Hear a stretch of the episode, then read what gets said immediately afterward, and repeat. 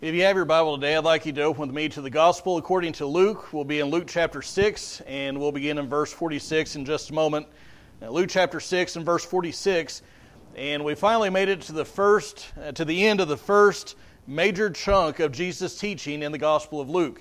You remember it's the Sermon on the Plain, which is very similar to the Sermon on the Mount.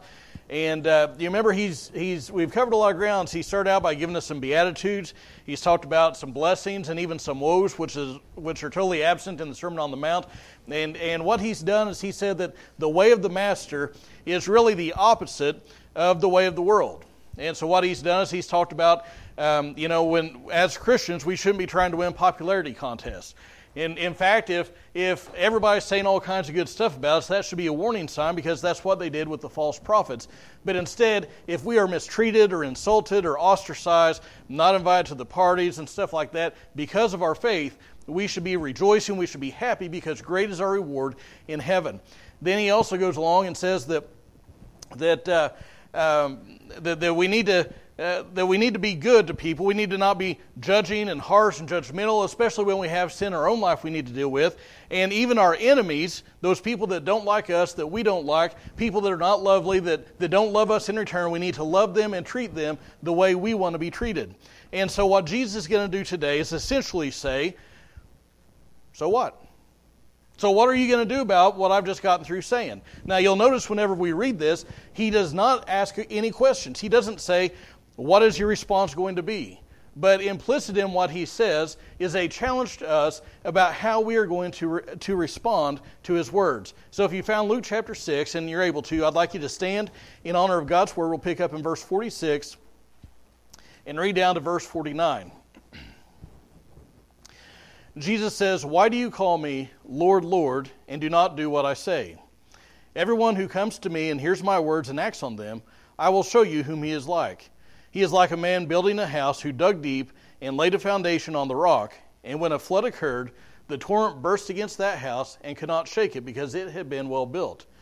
But the one who has heard and has not acted accordingly is like a man who built a house on the ground without any foundation, and the torrent burst against it, and immediately it, it collapsed, and the ruin of that house was great.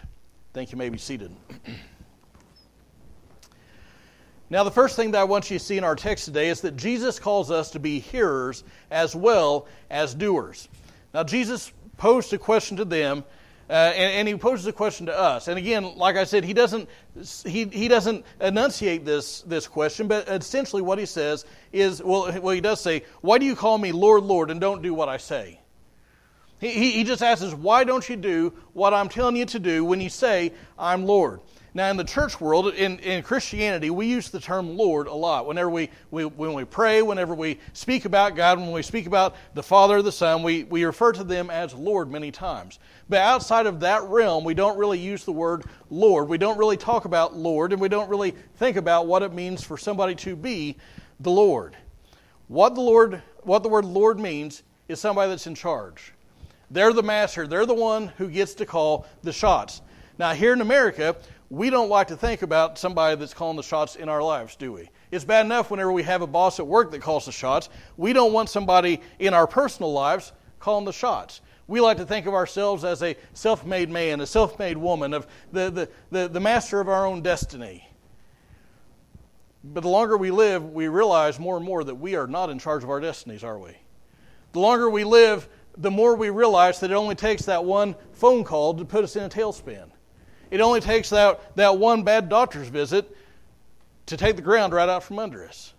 We, we know these things, and, and as young people, we don't really think about it a whole lot, but as we get older, we, we realize this, but we still turn a blind eye to it that we are not the masters. We are not the Lord of our lives. Jesus is Lord. He has a right to command his people. And as Christians, we may use the words Lord, Lord. We may refer to him as Lord. We may refer to him as the Master. But Jesus says the important thing is not so much on the words that you use here, but it's on the life that you live. Now, somebody as well said that uh, most people's idea of a good sermon is one that goes over their head and hits their neighbor. And sadly, many times that's true. Because oftentimes we'll read the scriptures, we'll come to church, and we don't do it for the right reasons. maybe, maybe you've experienced this. You read the Bible, but why do you read it? Well, you, you say, you know, I'm, I'm kind of behind on my Bible reading plan. I had said my, my, my New Year's resolution was to get through the Bible in a year. And I haven't done it for about six weeks. I need to get to it. So you'll pick up in Exodus wherever it is that you got hung up at. Or maybe you say, you know what? I, I, I, am good about reading the scriptures. I, I have my own personal devotion time, but I've, there's so much going on, I haven't done it. I guess I better do it. Or why do you come to church? You ever gotten up and said, you know what? I don't want to go to church today. Now, you don't have to raise your hand because I know the answer. You know why? Because I've thought that, and I'm the preacher. Sometimes you wake up and it's like, man, this bed feels so good. And I'm so tired. I just want to stay right here. we we, that's, that's true, right? I'm not, I'm not the only heathen here. Y'all are heathens too. So we, we feel that. Or we come to church because we feel compelled. We don't want, we don't want somebody the church to hassle us because we weren't there and they're going to call us and say, Hey, I'm just wanting to check up on you. I didn't see you at church on Sunday. When do you know that we missed you? We don't want that. So we get up and go. Or maybe we feel compelled to go because that's the way we were raised, and so we feel like it's just something we got to do. How many times do we say, Lord, Lord, and don't do what he says? Because we, we read these things in the scriptures, we hear these things proclaimed, and then we just don't do them. We, we, don't, we don't come for the right reasons. We don't read the scriptures for the right reasons. And then the things that we, the, the things that we read, the things that we hear, we sure don't want to apply it. Because we want to read the scriptures, but we want it to make us feel good. We don't want it to step on our toes. When we come to church, we want to have our ears tickled. We want somebody to pat us on the back and make us feel good about ourselves. We don't want the, the scriptures to challenge us to change our way of life because we've been living in sin. We don't want that. And Jesus says, Why do you call me Lord, Lord, but you don't do what I say? We want to think about how it applies to everybody else, how it goes over our head and hits our neighbor, but we don't want to apply it to us. So Jesus says, Why do you call me Lord, Lord, and do not do what I say? We need to be hearers as well as doers. And the point of what he's saying is, we need to not only hear the word proclaimed, we not, not only need to read the scriptures, because we can't hear Jesus in person. We've got to read what he said. He says, You must be doers as well. Now, James says this very same thing. He says, When we read the scriptures, it's like looking in a mirror. Now, we had a family friend that initiated me into a club. I don't remember what the name of the club was, but I was, I was probably a teenager. And so, in this initiation, playing he was a member and he initiated me into it in, as part of this initiation we had to we went to his dark room and there were two or three candles i mean it was very dimly lit and and if you've ever been initiated into any kind of club, you know sometimes there you got to do all kinds of things. And I, so I had to sit in a chair across from him, and I had to mimic what he was doing. And we had I don't remember it was a, a cookie sheet pan or something. It was I don't remember what it was, but anyway, it was some kind of metal thing and we were doing all kinds of. You had to rub it and do all stuff. It was it was nuts. I thought this is really bizarre, but you know whatever. I'm getting in the club. So we came out, came out of the room. Everything was good until I looked in the mirror, because on that cookie sheet pan that that we had or whatever it was, there was all kinds of soot or something. It was all kinds of black stuff, and I couldn't see it because it was dark, and his pan didn't have it. So whenever he was doing all this stuff, he didn't get anything on his face. But when I did it, I looked like one of the, the chimney sweeps from Mary Poppins. Now, I didn't know it was like that until I looked in the mirror. Sin is a lot like that. We can we get in we get involved in stuff and we, we, we do whatever it is, maybe other people are doing it or whatever, and we don't realize how we look until we look in the mirror, until we look at the scriptures and we see what we look like. But listen, it's not enough just to see what you look like. James says if you're a uh, if you're a hearer and not a doer, it's like seeing what you look like in the mirror and then going away and forgetting what you look like. And what Jesus is saying here, and what James says, is we need to hear what Jesus says, we need to read what Jesus says, and then we need to respond in some way. We don't just walk away and forget what we look like. We need to actually do what we read. We need to wash our face, in, in my instance. We need to get our lives cleaned up. We need to live like Jesus says. So Jesus says, don't, don't be hearers only, be doers as well. Now, there are three truths about his teaching I want you to lay to your heart that we see in this text. The first is that Jesus' teachings, Christ's teachings, provide a solid foundation for life. They provide a solid foundation for life. Now, Jesus gives us a word picture. And I'm glad for it because he could have just said, it's really important that you do what I say. But instead, he gives us a word picture, and as you visualize it in your mind, you can see what he's saying. He says, How you respond to my teaching is like one of two builders. You have one man, a wise man, who digs down deep, builds his house on bedrock. He digs down deep, gets to the bedrock, lays a solid foundation, builds his house off of that. And next to him is a foolish man. And he just lays his foundation out there on the, on the ground. Now, in the Sermon on the Mount in Matthew's Gospel, he actually says it's sand, but we'll just, uh, just for, for the sake of argument, just say it's, it's, it's just dirt, this old Missouri clay. He just builds a, a foundation, just pours the concrete right out there on top of everything.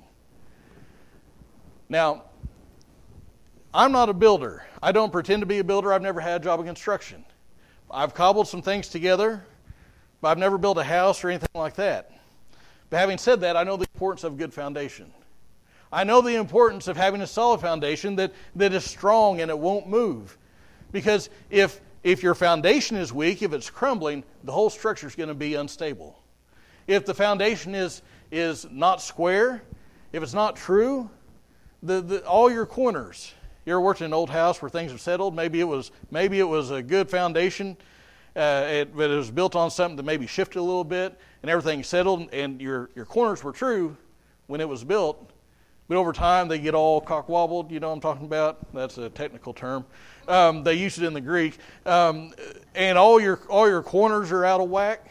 That's what it is when you have a bad foundation, and and things aren't square and true, and everything is is going to be messed up. And and and when you lay a foundation, you want to lay it down deep on something that can bear the weight, on something that is stable and unmovable and strong and secure. You don't want to lay it on top of the ground because what happens with the ground? Well, if you've ever had anything on top of the ground and, and it freezes and it thaws, that ground moves, doesn't it? In, in, in droughts, the ground cracks open and, and splits, and again it moves. It, it, uh, if it's just built out on, on top of the dirt, whether it's sand or dirt or whatever it is, the rain and, and the wind can sweep that away. And Jesus says, if you don't do what I say to do, it's like building your house on top of the ground. Now, listen, each person, whether we do it consciously or unconsciously, each of us builds our house on something. Each of us builds our, our lives on something. Maybe it's Christ and His teachings. Maybe it's some generic religious feeling. Maybe it's the world's philosophies. Maybe it's any number of things, but we all build our houses. We all structure our lives around something. And I'm going to put this as plainly as I can. If you build your house, if you build your life on any foundation other than Christ and his teachings, you are a fool. Is that plain enough? Jesus says it's foolish to build your house on anything but him and his teachings. It's like building your house on sinking sand. It's like building your house out on top of the dirt. It's built on something that will not last It's not something that is going to give you a solid foundation. Only Christ and his teachings will do that. So his, his teachings provide a solid foundation for our lives. The second thing I want you to see, it's, it's closely related to that, but, but his, his, his teachings are the source of a well built life. Not just the foundation, but, but the whole structure. It's, it's not enough just to lay the foundation. Look again at verse 48. He says, He is like a man building a house who dug deep and laid a foundation on the rock. There's the foundation. And when the, the, the flood occurred, the torrent burst against the house and could not shake it because it had been built well. It had been well built. Laying a good foundation is important, it's essential. But then you have to build on that. You can't just lay a foundation. You can't just put piers out and say that's good enough. You have to build the structure. What are you going to build it out of?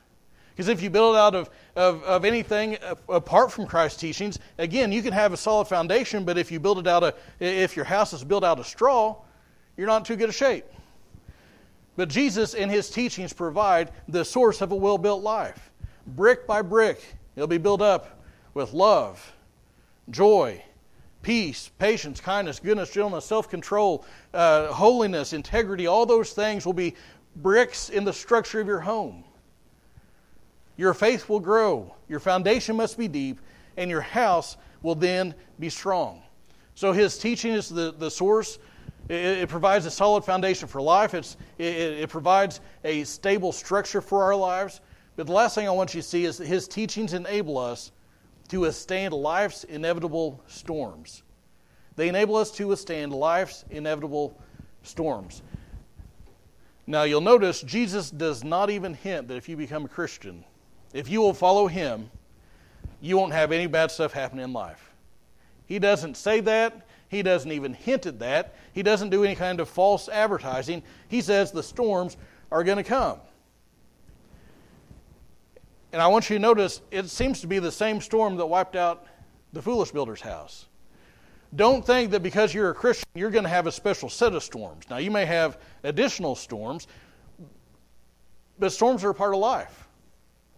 It happens to Christians and unchristians alike. The, the bad stuff happens to the wise and the foolish, the, the, the, the sacred and the profane. It happens to, some of these things happen to all of us. People get sick, people get laid off. All these things happen.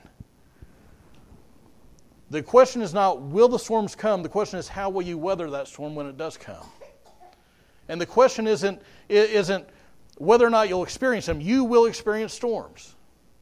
Jesus says, if you will, if you will build your house, if you will structure your life around me, my teachings, you'll have a strong foundation and a well built home. So here's the image two houses stand side by side. On the surface, they look the same. But then a, a, a storm comes, and, and a flood washes away. And it washes away all of the stuff that's visible, that, that soil that's right up to the foundation. And when it's all said and done, whenever the storm clouds have cleared, there's a rainbow in the sky, what you have left is a house that's standing on a foundation that goes deep. But you couldn't see that foundation going way down until the storm came. And right beside you'll have a, a, a heap, a pile of, of wood and shingles and nails because this house that was sitting on the, on the, on the dirt, that wind and water swept that away. And, and the whole structure collapsed. It didn't have a foundation to stand on.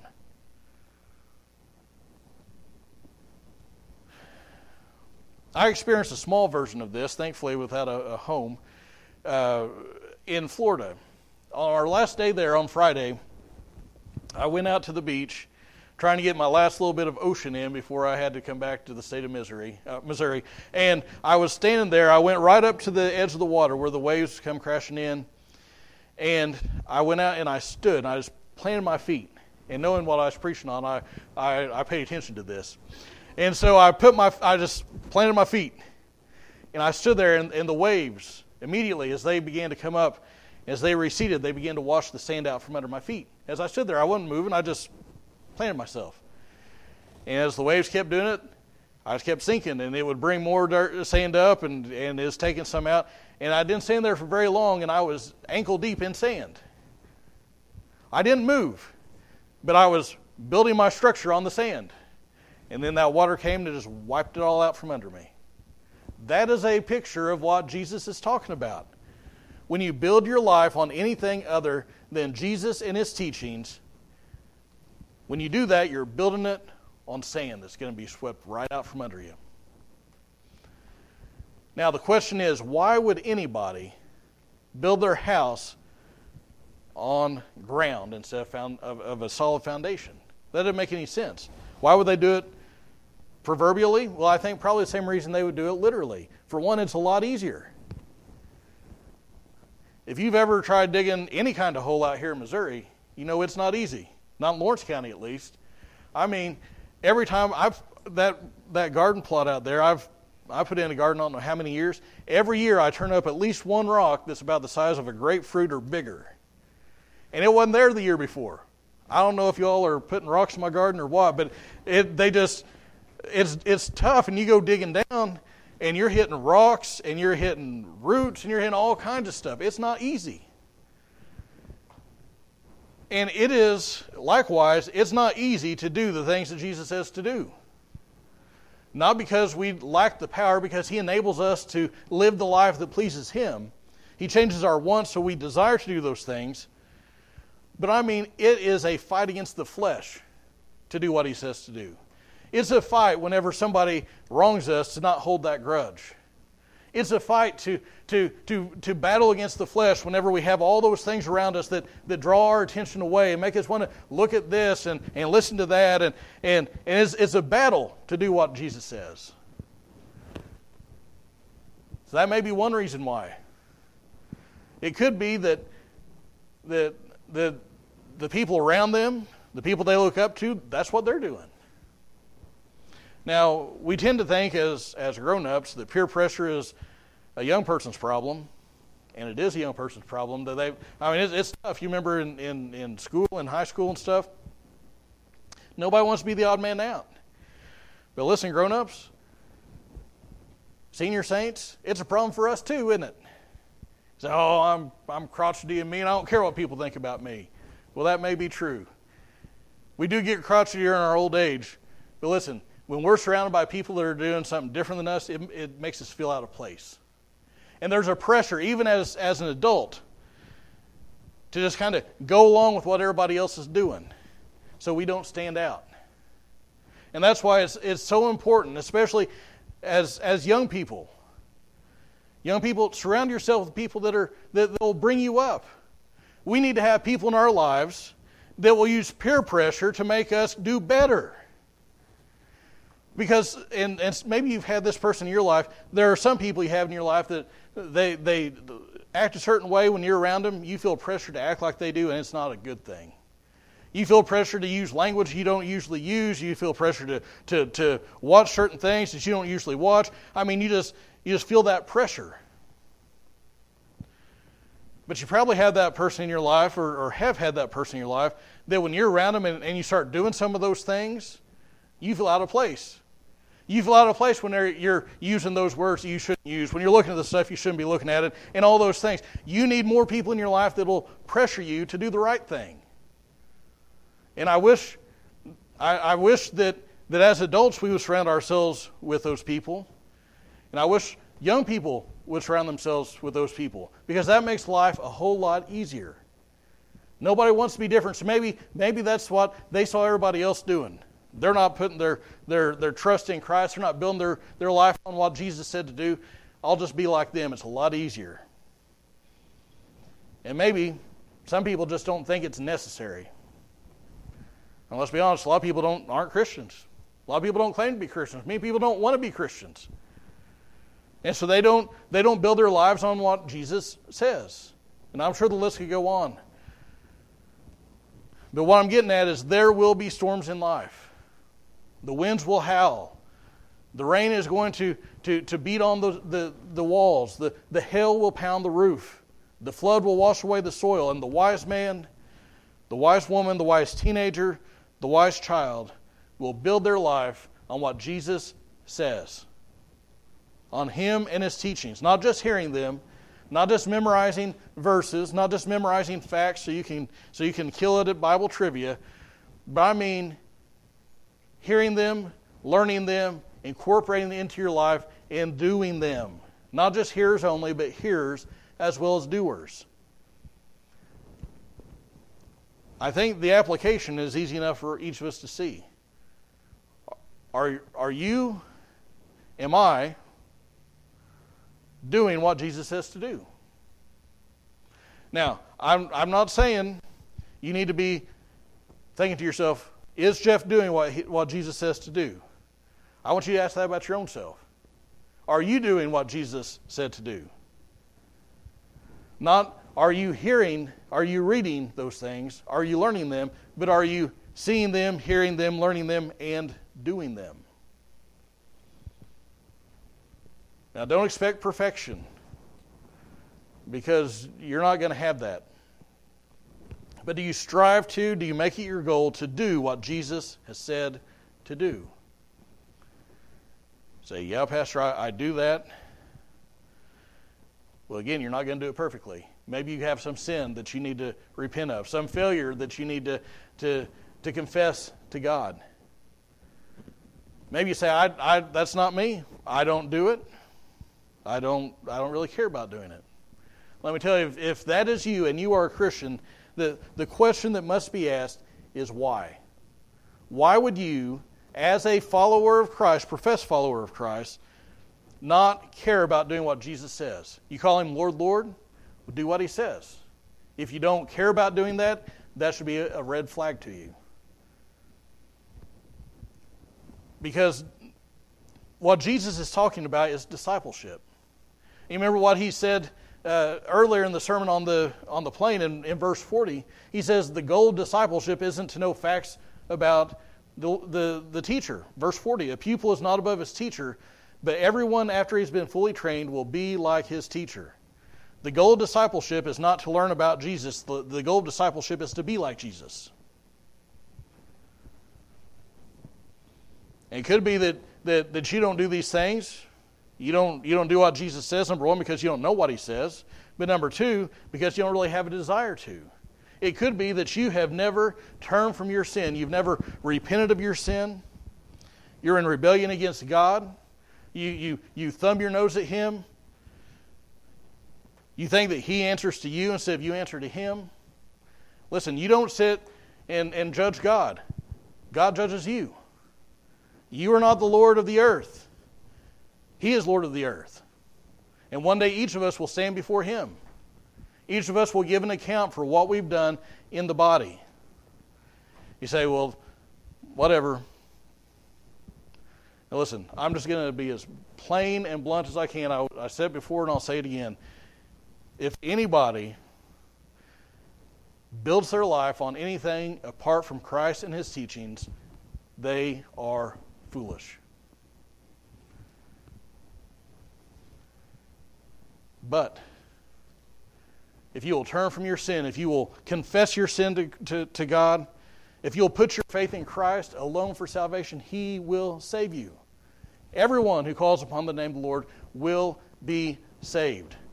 And if you've never done that, I, I call on you, uh, we're, we're going to have a time of invitation in a moment. I call on you to, to turn from your sin, to trust in Christ. If you don't feel comfortable you know, coming up front, I, I wouldn't make a, uh, I wouldn't call you out. I wouldn't embarrass you. But even if, even if you're not comfortable with that, catch me after the service. We can sit down privately and talk. Jesus says, Why do you call me Lord, Lord, and don't do what I say? And what is your answer to him to that question? Why stand with me as musicians come?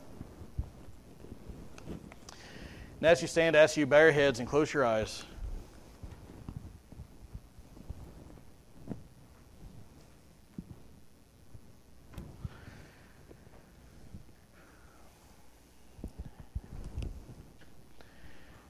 And with nobody looking around, I just, I just encourage you to look at your own life. And certainly there are areas that you don't have to think very hard about, an area that you have, that you fall short in. An area where it's a, a constant struggle for you, that same besetting sin.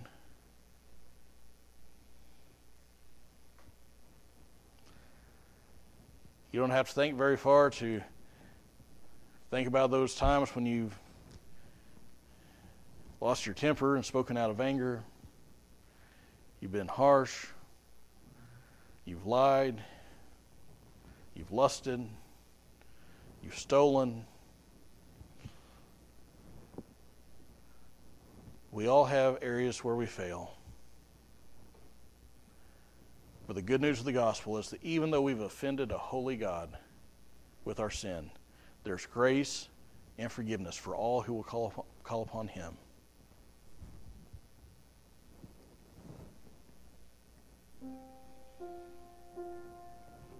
Christian, do you do what Christ has said? Do you strive to build your life on Him and His teachings?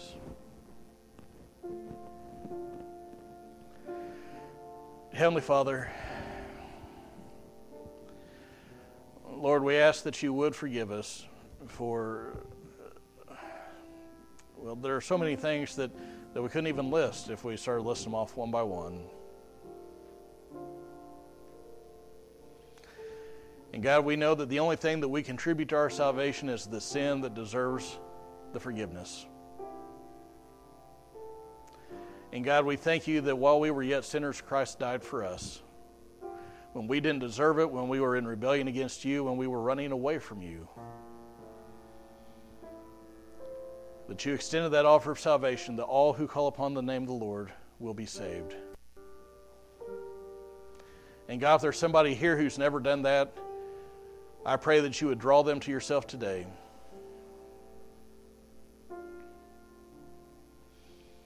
God, for those of us who are uh, believers, I ask that you us to follow Christ better. To not expect perfection because we are not perfect, our neighbor's are not perfect, our spouses are not perfect.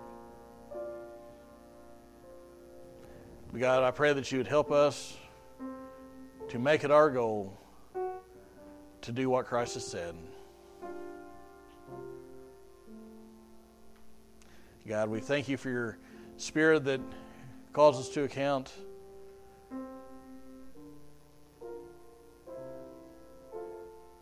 But God, I thank you for that grace that forgives us. And God, for, for each of us, as we think back over our lives, we think about those sins that we've committed, we, we pray for forgiveness. We confess they were wrong.